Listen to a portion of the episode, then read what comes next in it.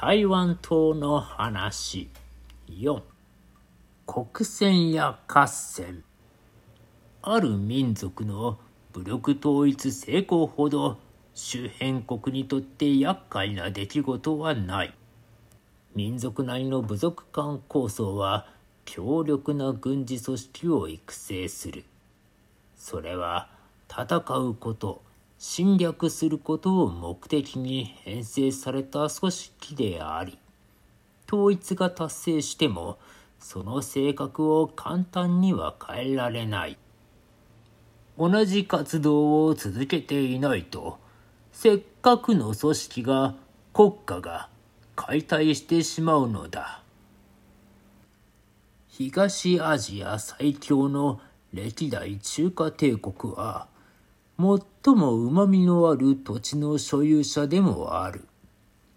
周辺に部族統一を達成した国が生まれるたびに侵略にさらされ、時によっては丸ごと土地を奪われて、非漢民族による中華帝国が誕生することもしばしばだった。16世紀半ばから17世紀前半にかけて漢民族の民帝国はモンゴルのボルジギン氏日本の豊臣氏女神の愛新覚羅氏といった民族統一を成し遂げた強力な軍事組織の侵略に相次いで直面した挙句内乱で滅んだ。その水防期の民国復興に生涯を投じて戦い続けた英雄が国戦やこと低成功だ。彼の父は中国福建省出身で当時最大勢力を誇った武装解消の頭目である鄭志龍。母は日本人で九州肥前の平戸藩士の娘、田川松。日本で生まれ、幼名は福松と言い、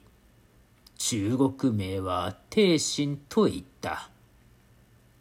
台湾を本拠としていた父は、オランダの台湾進出に伴い、妻子を連れて大陸に移住した。少年はそこで中華的教養を身につける。彼が二十歳の時、理事制の反乱にあって皇帝が自殺。福建省で皇族の一人を支流たちが擁立して劉武帝と呼び、理事制を破った愛新覚羅氏の秦国に対し、民国復興の戦いを始めた。その際、謁見した帝信を気に入った劉武帝は、彼に皇族の姓、主を与えたが、帝信はこれを恐れ多いとして、主姓は名乗らず、代わりに名を帝成功と改め、民国復興に尽力することを誓った。これ以後、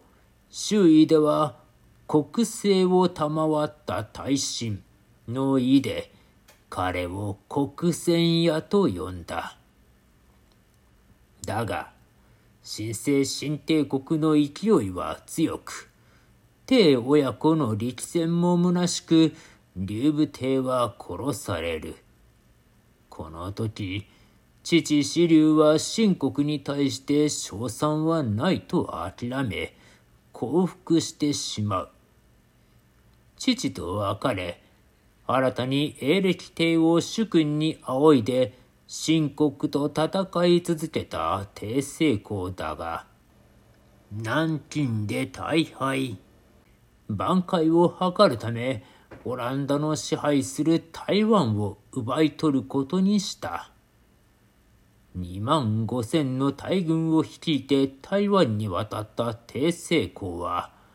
オランダ人の支配に憤懣を抱いていた中国系移住民に歓迎され、プロビンシャ城を瞬く間に奪い、ゼーランジャ城を包囲し、オランダを降伏させて台湾から撤退させた。ところが、帝政公は台湾に来て一年足らず、39歳で病死した。あとは子と孫が継ぎ、真に降伏するまでの20年強、短命ながら初めて漢民族系の権力がこの島を支配する。帝史政権時代がこの島の歴史に刻まれたのだった。